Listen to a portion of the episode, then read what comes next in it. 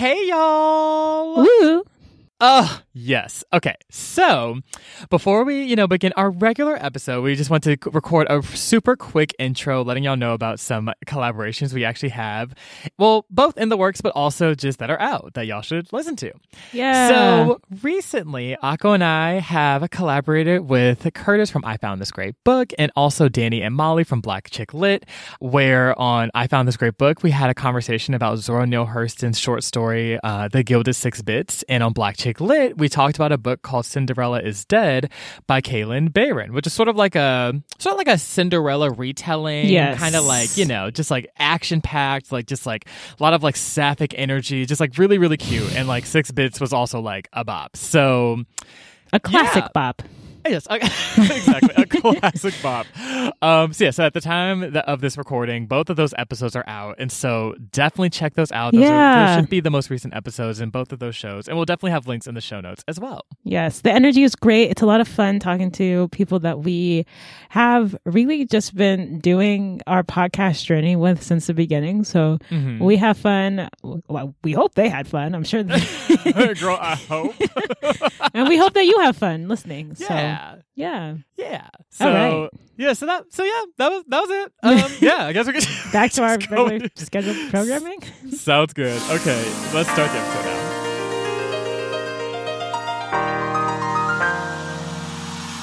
Hey, I'm Akko, And I'm Marcy. and welcome to the Color Pages Book Club. A bi-weekly podcast that focuses on fiction, and we got some fantasy, and we got some magical realism. Mm-hmm. What else we got? What else we got? Oh, that was the end. There we only had three there, but but they are written by writers from colorful background. Oh, amazing. Yes, colorful backgrounds. Uh, Yes, and today we're taking a time machine back to the Harlem Renaissance ooh, to yes. read Wallace Thurman's The Blacker the Berry, a novel of Negro life. Mhm. So, Thurman was a novelist, essayist, and editor in the 1920s Harlem, which is famous for the Harlem Renaissance, as everybody knows. He was Mhm. part of the like black literary artistic movement, you know, like your uncle or auntie who like Mhm. is like always doing yoga on like a mountain somewhere, but he wasn't doing that. Um, he was in Harlem Yeah. and they were writing anyway. But he was hanging out with the like famous cats like Zora Neale Hurston and Langston Ooh. Hughes. I know. Ooh, Also, throwback episode, he also founded Fire with two exclamation points literary magazine, which has been revived in the 21st century as Fire with a Y literary magazine, which we did an episode on, and you should watch and listen to more. Wow, I, I'm literally gagging. Like, I'm like, I actually didn't know that. That's actually incredible. Like, look, meant to be, meant to be. Like, dead ass, y'all. Like, when we, when we picked this book, I mean, Akko, Akko chose it. This is like her pick. So I'm not sure if you Loki knew that and you were like, I'm gonna hit him with that intro. Like, they ain't ready for this intro. But I didn't know. I, I, I'm pointing to my own physical eye on my face. Like, I did not know I'm that. dead. That is wild. so, But um yeah, it's crazy. And also similarly to you know, this fire throwback, the blacker the berry has left its echo through time as well. It's been referenced by hip hop laureates Tupac Shakur in his song Keep Your Head Up and Kendrick Mhm. Lamar on his iconic album To Pimp a Butterfly. So the Renaissance never died, people. It revives and lives on in all of us. That is so interesting because um I, I'm not sure if you would know this, but um because like so I understand it as like you know the phrase being like the blacker the berry, the sweeter the juice. Yeah, Like was that the case back then too? I feel like it might have been. It but is. like it is okay. Because I remember I, I want to say in this book in the foreword they were they, it was written by oh my god I'm blanking on the name I should know this but um I think they were saying that they chose to like take that second part out just so it wasn't like adding on to this like sexualization, like hyper sexualization narrative. If I'm getting that correct, so they were just like, oh, like we'll just we'll just call it the black of the berry, so that you know people don't have a certain idea when they read the book. And I'm like, interesting. And I'm like, are y'all sure this book was written almost a hundred years ago? Because like I know. kind of tracks It's current day, which is alarming. Um, but we'll talk about it, and we will. So We will. But, Marcy, before that, yes. I have a question. Hey, what is your question? Okay. So this one is voice? a little dark. I Yeah, know is. people are surprised because we have such an upbeat attitude. Um, Right. It's like y'all really overcompensated. Facts. book is sad as fuck. they're gonna get to the summary and be like, "Wow, what a mood change." Um, but Right. just to keep this happy train going a little longer, um, Yes. in this book, uh, there's a lot of self-deprecation and self-hate. But I wanted to know what is a trait, it could be physical or not, that you really, really like about yourself, and why? Mm. Oh my gosh. Ooh, I really. Ooh, okay. I really like this question. I'm trying to think of something that's. Ooh, I really. Okay.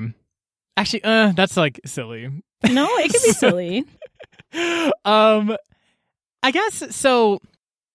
It wasn't something that I. Oh, this is like y'all like girl. Can you respond? And I'm like, oh, I'm sorry, y'all. I'm trying to think of something. It's like when, like when the, what's those like uh, Miss Universe contests when they ask you a question, you're like, right. "Oh." He's like, oh, um, um, and it's like, okay, I need you to fucking respond. They're like, we, girl. we just asked you to like, I don't know, five It's like, eight.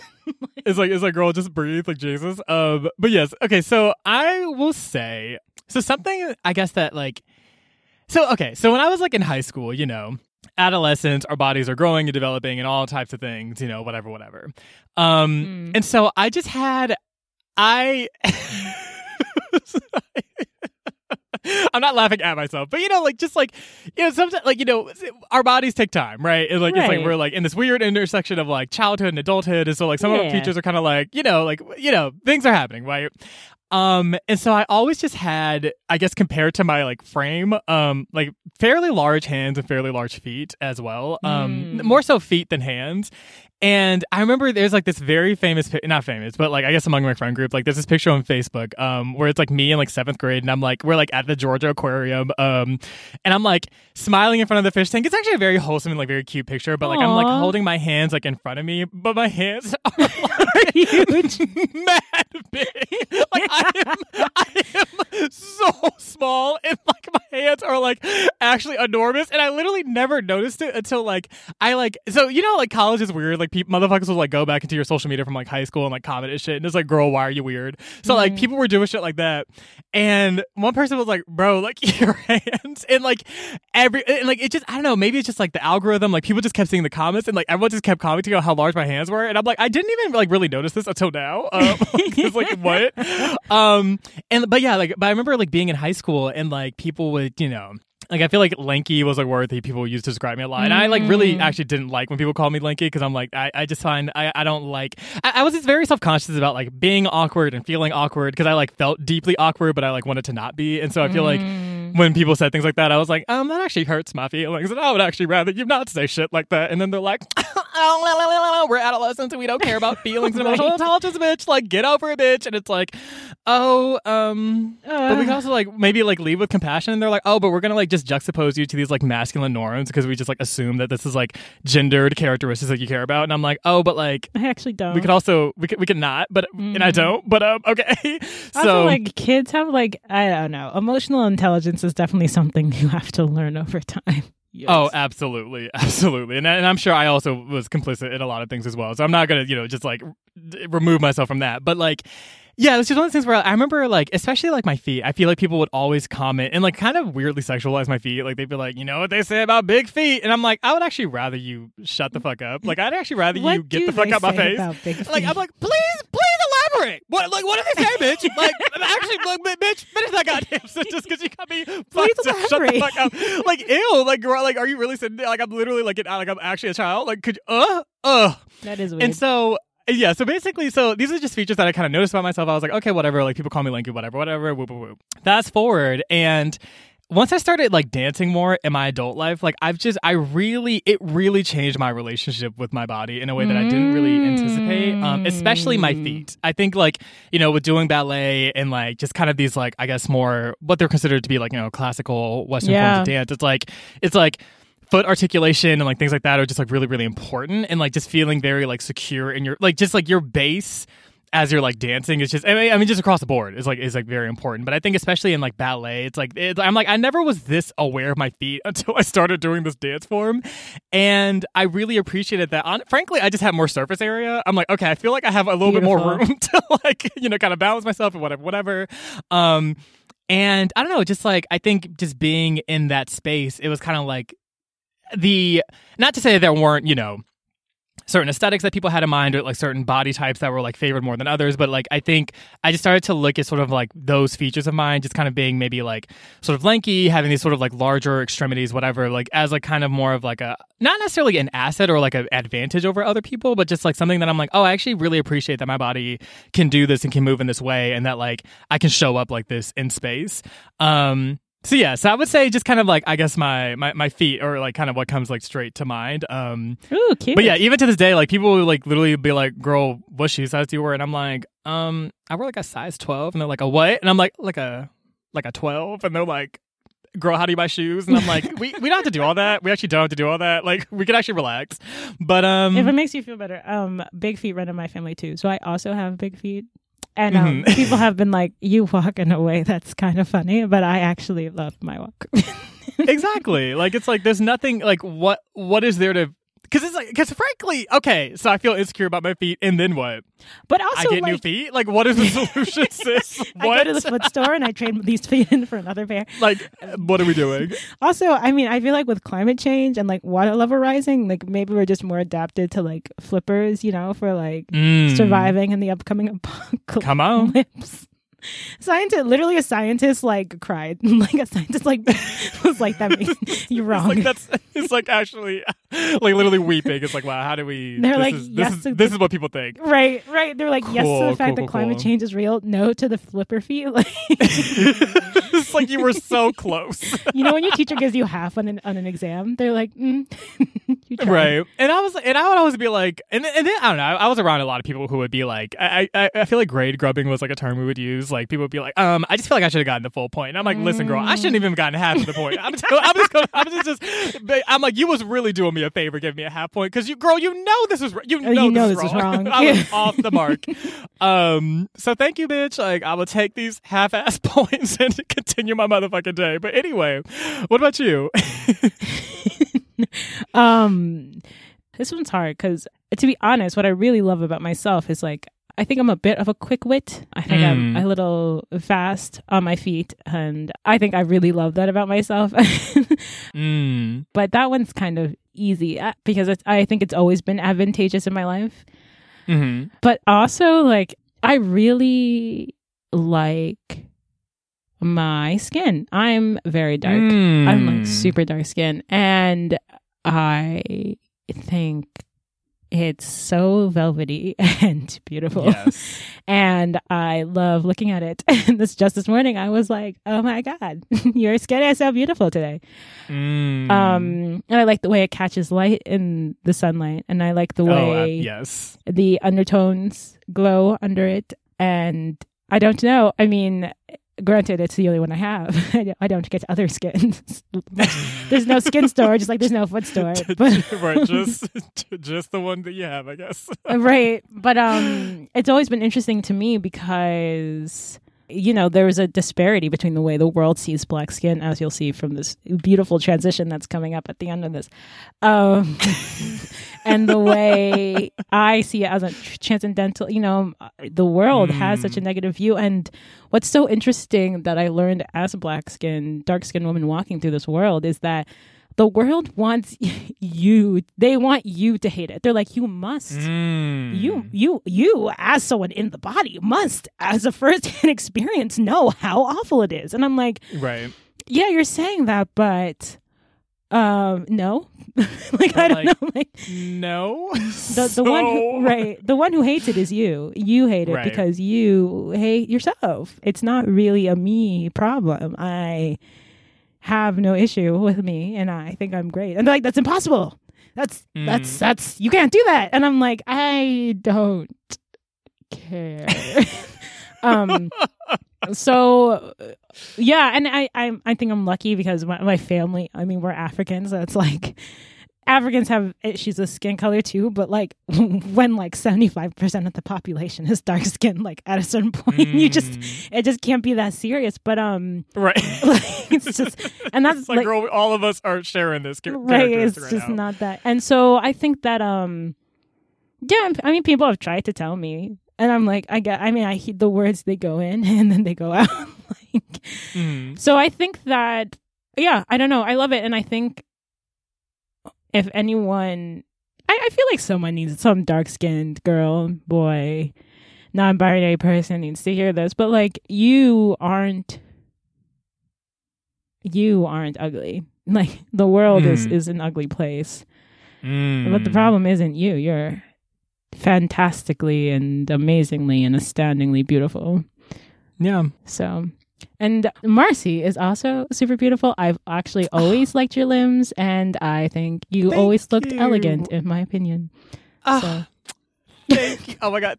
Thanks. That's actually really That's actually really sweet to hear. Thank you. Yeah. Um and yeah, obviously I share this sentiment. Like I feel like every time I'm not sure if this is like your business to share, but like I mean I, I know you have an affinity for the color yellow and like whenever you wear anything yellow, I'm like and like we're just like in sunlight, I'm like, is this like I feel like we're like transcending time and space. Like you just it's like it just like it looks fantastic. And yeah, I honestly yeah, I just we all yeah, we just all have features that are like rather i mean not even rather just like extremely beautiful and like should just be praised because frankly i mean we only we we are renting these bodies y'all Facts. like these bodies they are they're not coming with us so, It's like, true. you know honestly it's like this is what we got i mean shit like yeah. you know not saying like you know we can't like have complicated relationships with our bodies but like you Mm. know i think just recognizing the utility that it that it brings to the table and how like literally none of this would be possible without it it's kind of like okay like there there's inherent value here even if society doesn't recognize it so Yeah. And I think yeah. like sometimes you have to you have to turn off society because it's not giving you anything. It's it's not Mm. it, it, what are what is everyone else's dislike of you do for you? You know what I mean? on. Like if everyone's like you are ugly and you can't have anything in the world, like okay, if I accept that, like you said, like does something change? Like if I accept that, Right. and d- if I accept your hatred and make it my own, do I get anything? No, no. no, So- literally nothing. So, nothing um, happens. But it's also Yeah. like, and not only do you not get anything, but you're trading what you are, which is like you are some interpretation of the universe, right? And mm. of- of, of time space, and and you never exist again. Like, oh my god, so, right? Wow. Like, so it's like if this is the body that you're in in this space, like. Think about how phenomenal it is to have existed at all in this body. And I know it's really hard when society, like, I'm not discounting when society is Oh, yeah. just stupidly awful. Like, and, and, and, it's like gravity, right? If you're closer to like society, which we all are because we're in these bodies, like how can you be like, okay, I understand on a transcendental level, like I'm Mhm. special, but like that doesn't help me when I'm feeling lonely or I like someone and they don't like me Mm. back or I don't get a job or my station in life is lower. Like, how do I transcend? And you're right. It's like super hard. And we should talk about this in the discussion section. So let's take a break. Oh, clean ass transition. Oh my god, I'm sorry. I just to fan myself off. I'm like that was smooth. Uh, you got it. I'm sorry. I just fu- oh I, I'm sorry. I fucked up the moment, but you got it. That was that was so beautiful. We will Oh see my you gosh. in a moment. yes, we will. Okay, see y'all in a bit.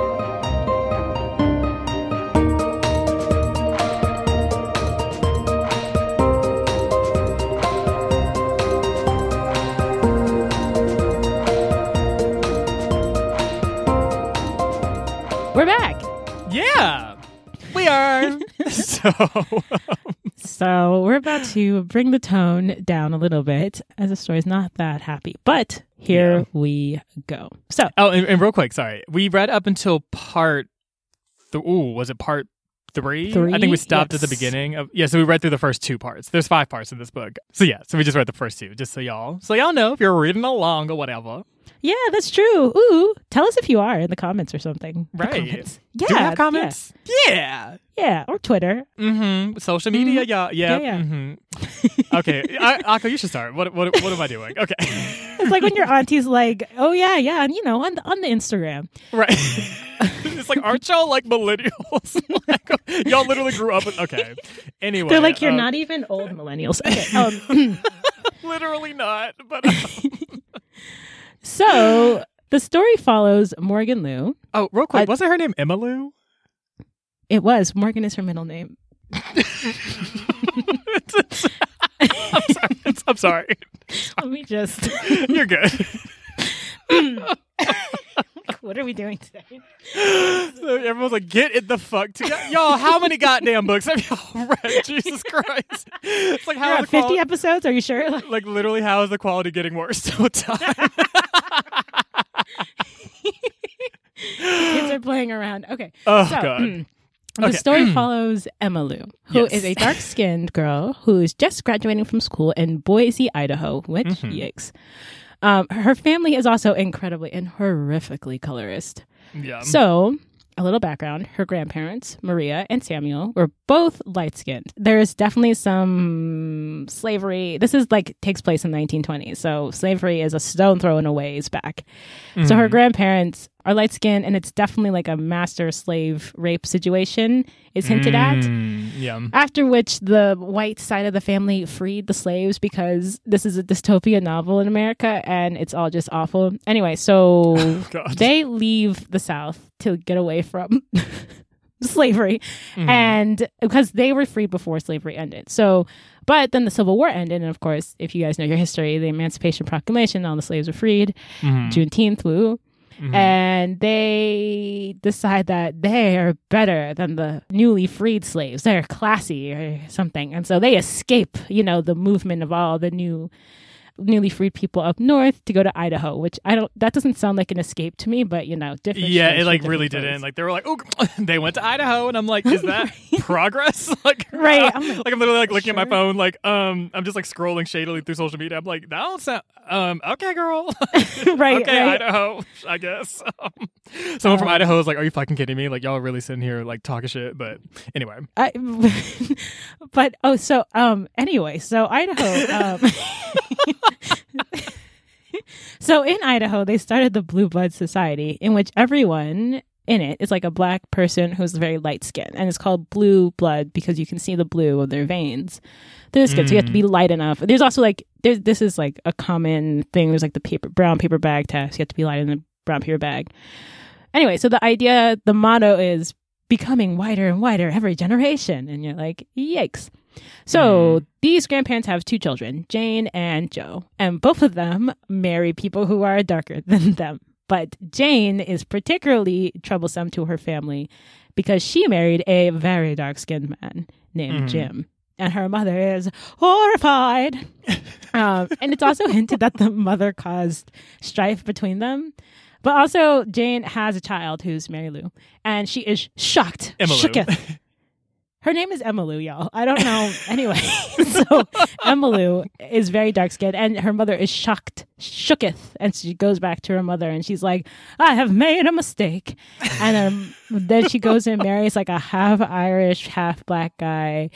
And who really hates himself because his like father didn't love him, which his father was a racist. So yeah, um, so everyone is kind of terrible except Yeah. for Emma's uncle Joe, who actually is kind of like, okay, you are fine and leave Idaho and go to LA uh, where black people are like not into this. And it's just like this kind of idea like, oh, in the big city, like things are progressive. People, oh God, this tracks so much in the present. Like Uh, things are progressive. Come it just hurts so much. Um, and you're gonna find people understand you, and no one's gonna be worried about the silly colorism stuff. It's like a small town problem. So Emma Lou, for the first time, is like super excited, and she she goes to college ready to make friends with other black folks. Mhm. Except upon arrival, and she's like super, you know, like looking for anyone. But upon arrival, she realizes really two things. One that well, I guess we as the reader realize two things. One Mhm. that Los Angeles is quite colorist, maybe as colorist as Boise, Idaho. Yeah. And two, that Emma is also has a lot of internalized like self hatred and ideas of like social hierarchy and who the right and wrong people are. yes. So, for instance, she meets a girl named Hazel. Hazel. oh, yes. Hazel. Uh, Oh, thank God. throwback. Anyway, Mm. who seems pretty fun and self assured. She's from Texas, and her father is new money from some oil that's found on his land. And I'm actually like very impressed because I don't know if you guys have seen No Country for Old Men, but like people really be killing people for oil, like in the turn of the 20th century. So the fact that he was able to, as a black person in the South, get the proceeds from the oil on his land, I'm like, that family's a boss. You should have been friends with them. They're kind of dope. Exactly. Come on, but Emma. anyway, right, exactly. But Hazel does not try to like prove her intellect and code switch. And so Emma is kind of embarrassed to be around her. She thinks she's not high class enough and that she's like putting on a quote unquote minstrel show. Mm. Um, but on the flip side, when she tries to talk to the other black and the other black men and women who she feels are the right people, typically lighter skinned, they do not want to associate with her or invite her to their parties and their Yeah.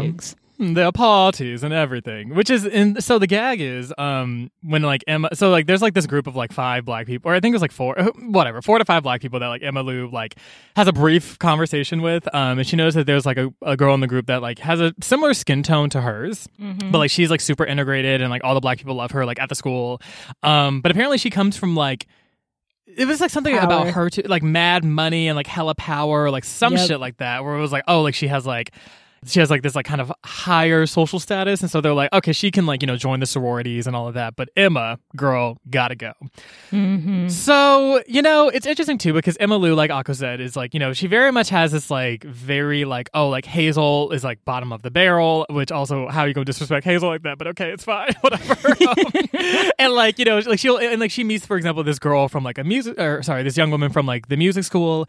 Um and this woman like introduces her to like her friends from Georgia. I think the I, I think both Hazel and and this you know woman from the music school like they were both from like the South. I want to say The this South, yeah. woman was from was from like Georgia specifically, and so like she would like invite Emma to shit. Like she would be like, "Hey Emma, Mhm. like we're having a kickback. Like you trying to come?" And like Emma will go and be like, "Oh, they're just so lowly. Oh, these country ass motherfuckers. Like just very like, Yeah. uh." And I'm like, "No shade, but Emma, you were from." You were from Idaho. You're from Idaho. Idaho, Idaho, where most people cannot place that on a map. No shade. Like you're really saying you're really looking. You're really turning your nose. Okay, okay, okay, okay. That's mm, mm, okay. So it's just it's, it's one of those things where like I, in a way, I I understand it, and there's like complications there. We'll talk about it Right. anyway. Moving forward, so. So yeah, so Emma like really tries her best to like college, but like she doesn't really like it because people like aren't really like her tea. Like she doesn't even really try to interact with the white people, which honestly is probably for the best. So she goes home, and um, there's like a Idaho like black people picnic that happens, I guess, in like July. And there she meets a guy named Weldon who's like super charming and they like, you know, meet each other and have this like, you know, whirlwind romance and they like have sex and it's like this huge thing and it's like really, really significant. And Emma in her mind is like, so the wedding, Wedding is next year. Um, this is who's gonna plan it. Oh, where should it be? Mm. Should it be like outside, indoor? Like she's literally planning the wedding. She's like, we're clearly gonna have a family. This is my man forever. Has told has mentioned none of this to Weldon. Has just put this in her head, and that's just like her idea of what's going to happen. And so it comes to her surprise when you know Weldon one day is like, you know, I'm like gonna work. I guess like I think he was gonna work for like a railroad company or something like that, but something that would require him to like travel a lot. And so she was like, and, so, and he was just saying it like super nonchalant. He was like, yeah, you know, I'm gonna probably move to like California and then like you know kind of just be wherever, you know, you know how it is. And she's like, Without but we're. you. And she- and she's like, she's like, but we're, but we're getting married. And he's like, oh, uh, Nope. no, uh, I'm, I'm, I'm leaving. Um, you I thought that It's was been- rough. it's been real and i'm like this is actually rough and then it sucks too because like emma's mom oh my god her fucking family are the worst. And they were just like well see i mean look look at look at her skin tone. I mean she thought she could get someone like weldon and like clear and i'm like y'all are literally th- The like not even saying not shit like saying y'all ain't shit doesn't feel sufficient. It, it doesn't i'm like y'all are y'all are subterranean and how fucked up y'all are to this young anyway okay so So Emma Lou begrudgingly goes back to school, hates it, and is like, you know what? I'm tired of these motherfuckers. I'm leaving LA. Yep. Fuck Utah. Or, sorry, not even Utah. I know. and I swear, y'all, that wasn't even on purpose. Anyway, so she's like, "Fuck this! I'm moving to New York City." so she's like, "I'm moving to New York City." Um, they're like, "What do you have against like that region of the U.S.?" Anyway, so she moves to the New York City, um, and while she's there, she meets a guy named John who so okay, so her move to New York City was interesting because at the time she took the job as a maid to this like actress. I want to say is what she said. She was like, yeah, she was like an actress's maid. I don't know which actress, but yeah, that was her profession. And so she was like, you know, working there, living there, whatever. Um, she meets a guy named John who like similarly kind of moved there recently, and they like come, become fast friends. He sort of serves as like a mentor to her. She's not really feeling him though, but they like sleep together. But I then she like wants to feel wanted. yeah, but she's like, you know, John, yep, gotta go. And so John's like, damn. And Emma's like, well, you know, I'm gonna just, you know, find me a job now because oh, also worth mentioning. So Emma Lou's been in New York City for like I think maybe like a month and a half. And Yeah. like she like quit her job that she originally had like two weeks ago because she was like, oh, I'm gonna like find a job as a what is the what is the term? Stenography. Do, do you know what that is? I actually don't know what that is. I think a stenographer is someone who's like a back in the day you'd have a typist, like someone Mhm. who like would type all your stuff and they would be like and then like because people would write things and then people would you know what? Google's a thing. Hold on, give me a second. I'm, I'm, I I'm- also I, I was eligible to also Google, so like I literally was like, I'm just gonna remain. but I'm, pretty sure that's what it was. Let me see. Okay. Yeah, writing shorthand. Yeah, so like back in the turn of the 20th century, like a lot of women got independence by learning shorthand and typing. And, and they had these like finishing schools and it was kind of a way to like get freedom and and like Mm. it was like a, a job that America allowed women to participate in and they saw as like acceptable. But it's also that this is the difference between like white feminism and intersectional feminism. Like white women could do those jobs where it's like Emma as a dark skinned black woman isn't even seen as and and then like it's like okay white women are like beautiful and they'll sit there and like type stuff up and it, ha- it fits like the whole it's aesthetic white man aesthetic but like Mm. which is sexism, but it's like the intersectionality of that is if you're not seen as beautiful as dark skin in the early 20th century, that job's not available to you. right. Um, okay, I'm sorry, that's not that's an analysis. That's not a no, summary. no, no. That actually that, that actually tracks completely because that's, that's essentially what happens, right? So like Mhm. Emma Lou, she leaves her job for two weeks, and then she's like, "Oh, girl, I got thirty five dollars in my bank account. Let me find a job." So she like goes to the job agency uh, place, um, and uh, exactly that. She's like, you know, I have college like education, like I'm more than qualified to do this job, girl. Like it's not like that's not that's not the motherfucking problem. Uh, mama could do this Mhm. job. Like you got me fucked up. And also while she was there, she was like observing just like other people in the community who were there. She noticed that a lot of the people, it was mostly black people, and they were also similarly dark skinned. And like it would be like the occasional light skinned person here and there, but she was like, why is it only dark skinned people at this like agency trying to find a job? Like interesting. So th- she goes up to, it wasn't the first one, but the second agency she went to. Um, and she was like, yeah, like, yeah, I want to do stenography. And they're like, oh, yeah, yeah, like this agency down the street is like perfect. So she goes there, she sees these two lighter skinned black women in like the I guess the main area and like she like comes in, she's like, Yeah, I'm looking for a job, whatever, whatever. They told me to come here. And like the person she talks to, she's like, Oh, cool. Let me talk to like I guess the one of the bosses real quick. This like um this older black man. And so they have this closed door conversation. You know, the person comes back out and she's like, Hey, um, so we're actually not looking for someone at this time. Mhm. And it's like real shady and like, okay, you clearly y'all don't want me. Mhm. Y'all want someone to do this job. Y'all just don't want me. me. And so Emily Lou's like, okay, that's wild. So she goes back to the job agency. And the person who I guess originally referred her to that job, she was like, "Oh, you know, I'm actually I'm actually about to grab lunch real quick. Maybe we should like, you know, go together." So they go to lunch together, and then basically she's like, "Yeah, look, like, you know, these companies like they, they have a certain aesthetic even the black owned ones like you know they want a certain type of black woman and like you just don't really fit that bill no shade so i recommend you just go back into like i guess teachers college i think that's part of columbia if i'm not mistaken it is um, so she's like, yeah, I feel like you should finish your education at teachers college and in the interim get a job at like the public school system. It's something that will be kind of lax, help you balance your studies, and then just try to like take off with your career from there. But Emma Lou at this point is like, I'm, she's like, I'm fucking over it. Like, I'm like, I hate all these motherfuckers. Like, honestly. So she's like, it's kind of like out in one ear, out in the other, out the other, I guess. And so yeah, so after that, you know, she was like, okay, maybe I'll go to another job agency to find a job, but like she, it- it's like kind of late, so she's just kind of like walking around. And so essentially, part two ends with her like doing she- yeah, she's like powdering her nose in front of this like storefront, and these like black guys on the street say something like shitty to her about her skin color. It's just, it's like Very sad. she's really struggling, and she's like, "Oh, should I talk to John now?" Even though I like low don't really give a fuck about John, but like you know, it's housing, I guess. So it's just I don't know, it's it's very she's at a crossroads. You, you you see the paradigm shift happening. Also, it's bears Yeah. mentioning that Emily is like 21 years old. So like yeah, you know, it's just easy a to baby. yeah, so she's like, it, it's easy to be, you know, me and my big age, be like, oh my gosh, like, you know, like look at some of the tendencies and be like, oh, that's not really the healthiest. But I'm also like, everyone has a becoming, you know, so Yeah, and also like she's Yeah. had such negative feedback from the world right, and her intimate circles for so long, and yeah, she it's not a good place. yeah, yeah. but um, So yes, so that's pretty much the one. summary. Um, part one. So yes, I guess I'll take a little bit of a break, and we get back and we get into all the thoughts and feelings. Because who there are their thoughts? There are so Mm. so many. Okay, Facts. see y'all in a bit. Ooh.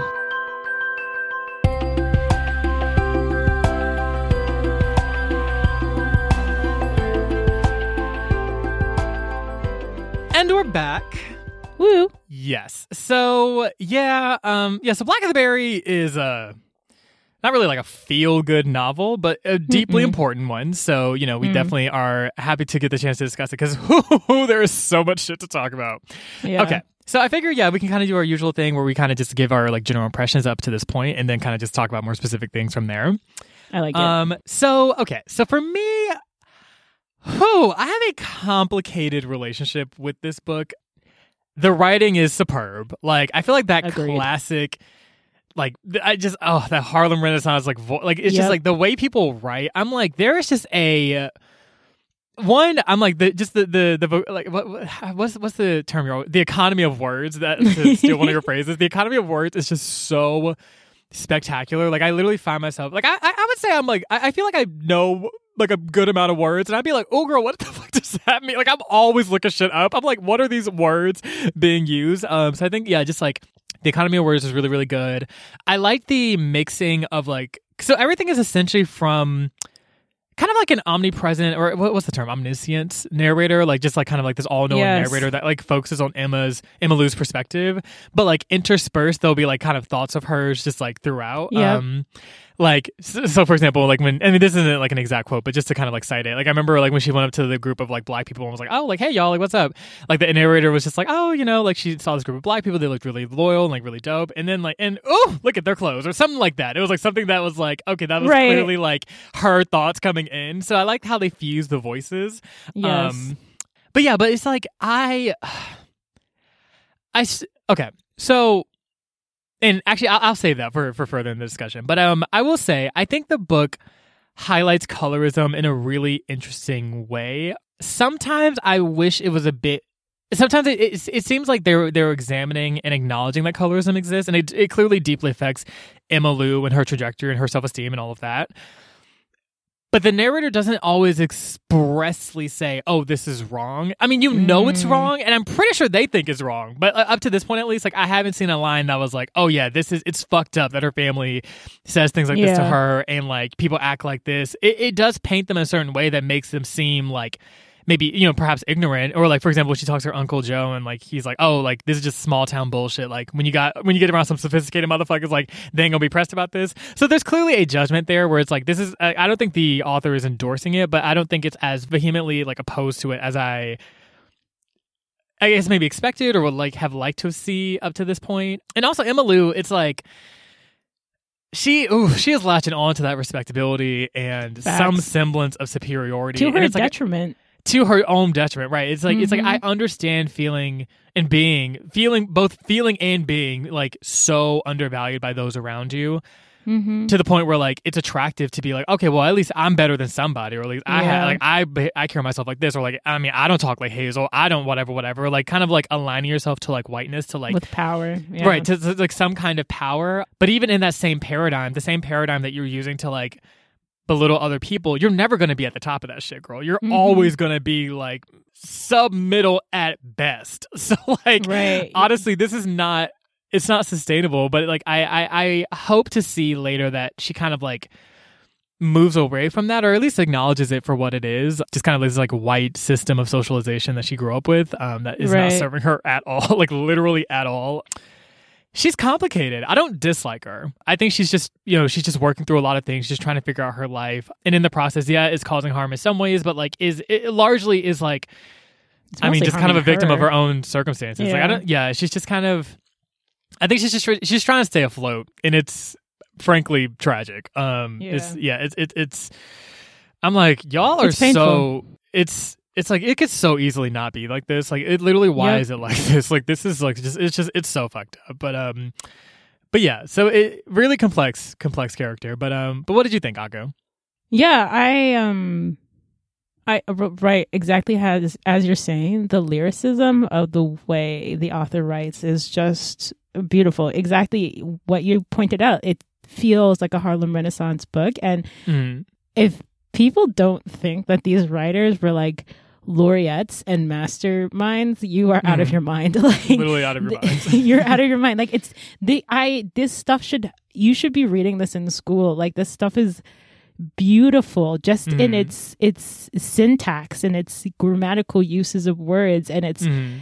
the way the writer you know is funny but also serious. You know there's Mm. emma lou feels like such a rounded out character. In fact Yeah. all the characters feel so developed and rounded out. And to your point about it not being like a condemnation of of colorism i think this is like something that's harder to do presently because i feel like our attention spans are so low. But the whole point of the book is a mirror to examine. It's Mm. it's a commentary on the society in and of itself. And what's so depressingly dark about it is that this book pretty much tracks like to Oh, the present like down.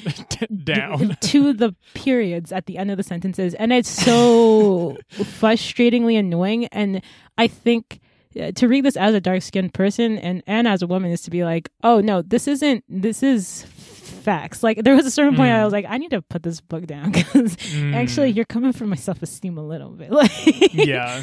I'm a little on my feelings. But what's so brilliant about it is how accurately it portrays the sinister nature of colorism and racism in our own society and and also accurately portrays where it comes from. I think that's what Mm. it does effectively well and that makes it a commentary. It's like, okay, you guys are talking about this, you know, Renaissance move, this black is proud movement. Like, why are we like let's be real about where this light skinned favoritism comes from. Like, why are we favoring this when that's not that goes to the deepest, darkest trauma of our people and committed by other people who are continuing at this point to commit that Right. trauma. Why would we internalize their standards? And he doesn't say that full out, but the way he throws it back on your face, I think it's actually something people should read now to be like, no, yeah, that thing you prize, that light skinnedness that you prize, really think about what that means we're putting our attention on. Um, so yeah, I think it's beautifully written. I think it's a very strong commentary. It hurts. Yeah. it was also interesting to watch the complexity of black culture of the 1920s right like there's this whole real estate firm in harlem run by these two black men It shows that wealth of the black community you know there's a, an idea post the 1980s that like black people have just never had money and like we just like don't know how to work hard and like blah blah blah like all this dumb Mhm. stuff but like the very truth of the matter is that black wealth has been built continuously in america and taken and destroyed continuously in america and Right. um, now Harlem's still like pretty awesome in that there's still like echelons of black wealth there, but I think there's a narrative of like black people just like never built communities and societies, and you're like, no, that's certifiably and just transcendentally incorrect. Like, um, maybe it's not transcendentally incorrect, but it's at least like, aggressively. it's at least aggressively incorrect. you're like, is it a metaphysical question? It's not. I'm sorry, but it's fine. but um it's kind of like the way Toni Morrison also and Sula is an examination of ourselves, Mm. and I, I, this book does the same thing, and and I love that these writers are focusing on on us and the things we do to each other, and I think that's what makes Black literature so. Oh my God, I'm talking so much, but that's what makes No. Black literature so, so strong, in my opinion, is that it's philosophical and it's and it's um it's commentary on the black experience in America. And I, I, think that's what allows us to be so philosophically sound. And that's why I say, like, when Tupac brings it back and Kendrick Lamar bring it back and James mm-hmm. Brown brings it back in this black and I'm proud, it comes with the commentary of self, a rejection of that, and a move forward. And the mm. fact that we do it to a beat, come on, people. Come on. oh my God. Anyway. Oh my gosh. Yeah, I I agree. Yeah, it's it, it's so.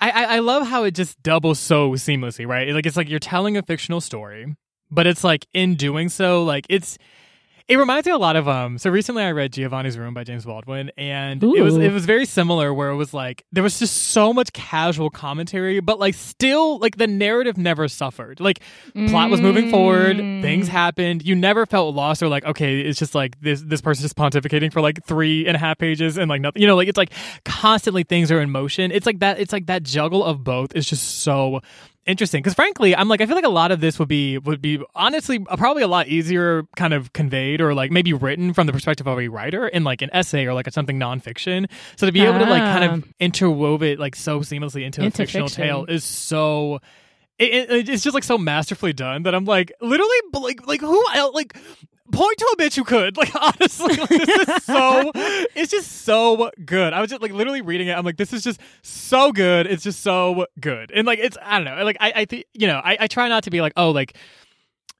it's like oh like let's put certain literature on a pedestal and like just ignore everything else. But like, it's I, a good try- oh, but it's a good well written. Yeah, it is, it is the the because I think also too at that time especially, but still current day to be a black author and to be published, honey. Like I feel like the caliber of the writing and just like the the level of technique you had to have was just it, it, and still have to have is like it's just something that like you just like i mean i mean are, are white people doing are, are white people doing are, are they doing all that? no? Okay. Mm, interesting. So. so.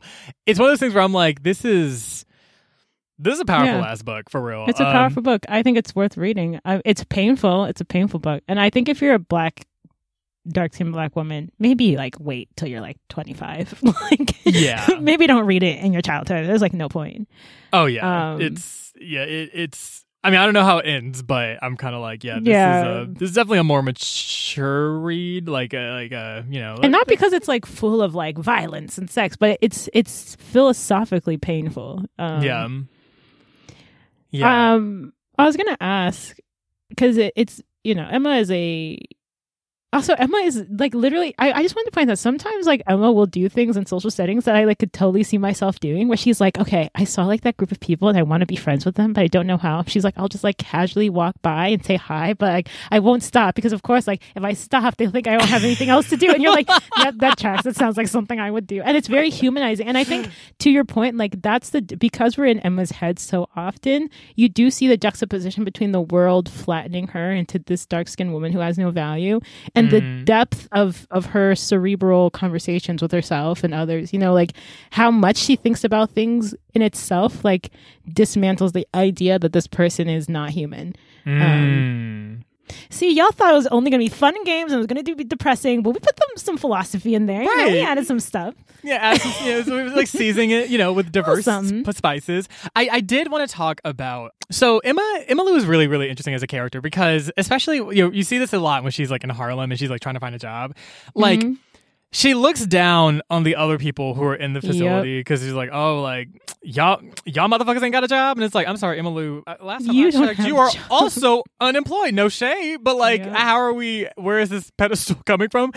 And it's interesting because she she goes to lunch with that with the with the employee that works there, right? And like, she's like, "Oh, you know, I think you just need to like kind of shift your course, do something different, maybe like aspire in a different way." And I feel like it's just really interesting seeing how in some ways you can look at the way Emma Lou looks down on people and it's kind of like, okay, you know, that's not like the healthiest way of looking at other people. But at the same time, I'm not mad at the aspiration. I'm not mad at her yeah. being like, oh no, this is the work I'm doing. Like, yeah. I'm not settling for something less. I'm not going to be this. I'm not doing this role. I'm not doing this. Girl, I went to college. I graduated top of my class in high school. Like, I am going to do something that I actually want to do that I see yeah. good for myself. And it's, it's interesting seeing like, it's like the world wants so deeply for her to like dream less, to dream smaller, to just like show up in different ways, right? And then like like to have a body like hers and to exist in a way that she does like it, it's seen as undeserving of aspirations Yeah. like girl take what you can get and i'm like i will never critique emma lou for being like no i'm moving because even like shit when she moved to new york people were like why is she moving to new york and like what is she even doing like did she even have like and she's like no i'm i deserve better like i don't deserve But she's rebelling against the limitation put on her, right? Like they're saying, like you, sh- Exactly. they're trying to say you have to live this way to make my worldview make sense, and she's like, no, I'm going to live a way to make my life make sense. Like, exactly yeah, and and even when you see the extent to which she's internalized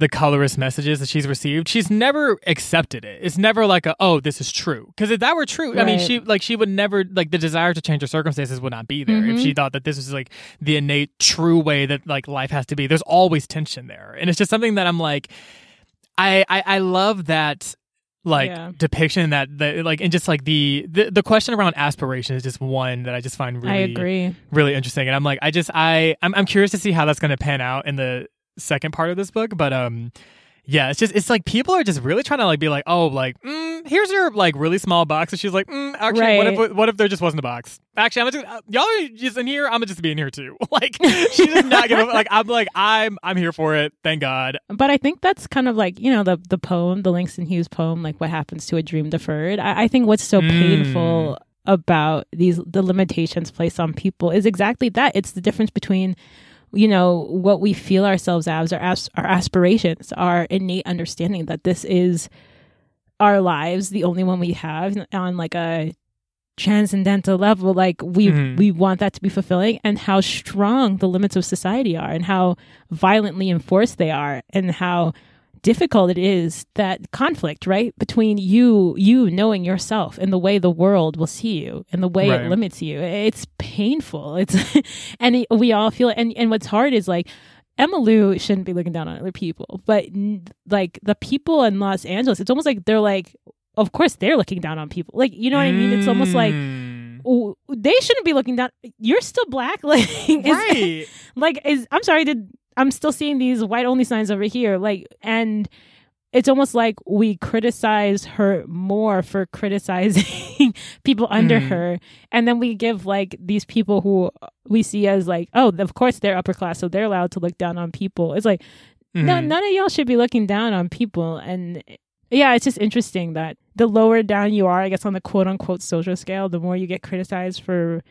for it. And th- I guess what I'm really trying to say is people Mm. higher up get a pass for things they really shouldn't. Like they should not be doing like period Yeah. like and yeah, Yeah, I agree. That and it's so it's interesting because even I mean this book largely, I mean, there's not there's not a lot of mention of white people, frankly. Like it's like pretty much Mm. everyone that you interact with is black. And I'm like, it is so interesting reading a book that's like pretty much about black people and I like dislike most, if not the entire cast. The like I'm like cast. I'm like just throw it all away. Like honestly, like y'all are the worst motherfuckers I've ever like it's like and it's like it, it, it just it hits different. It's like I it's like I know it's put in context. I know Oh, why yeah, people no, have the bias, hurts. but god damn, I hate like Right. Emma Lou's family. I'm like, why, why, Why are you like this? like?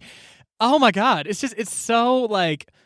I don't know because I feel like it's it's it's it's, that interesting paradox of like media representation, right? Where it's like, oh, you it's like we want to see ourselves in stories and we want to see our narratives reflective, but it's also like, I mean, all of it is three dimensional, right? So it's Yep. like, Yeah. it's a lot of de- a lot of depictions within your own cultures or within you know communities that you belong to that you're like, oh, this shit is like pernicious as fuck and gross, and Mhm. why do we do this shit? My God, literally, no one's winning. Like literally, no one's winning.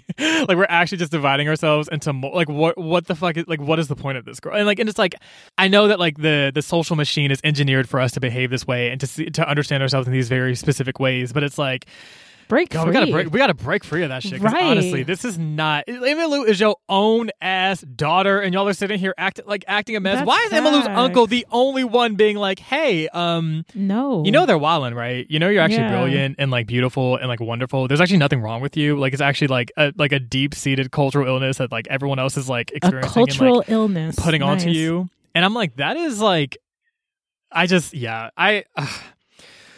we'll see what happens to Emmalou. But I'm like, I'm Yeah. I'm in her corner. I got my pom poms up. I'm cheering. I'm like, sweetie, like we, you, like I just I want things to pan out well, and like I I don't know. I don't want to get my hopes up because I don't know. Sometimes like literature can be tragic, but I I hope It's that true.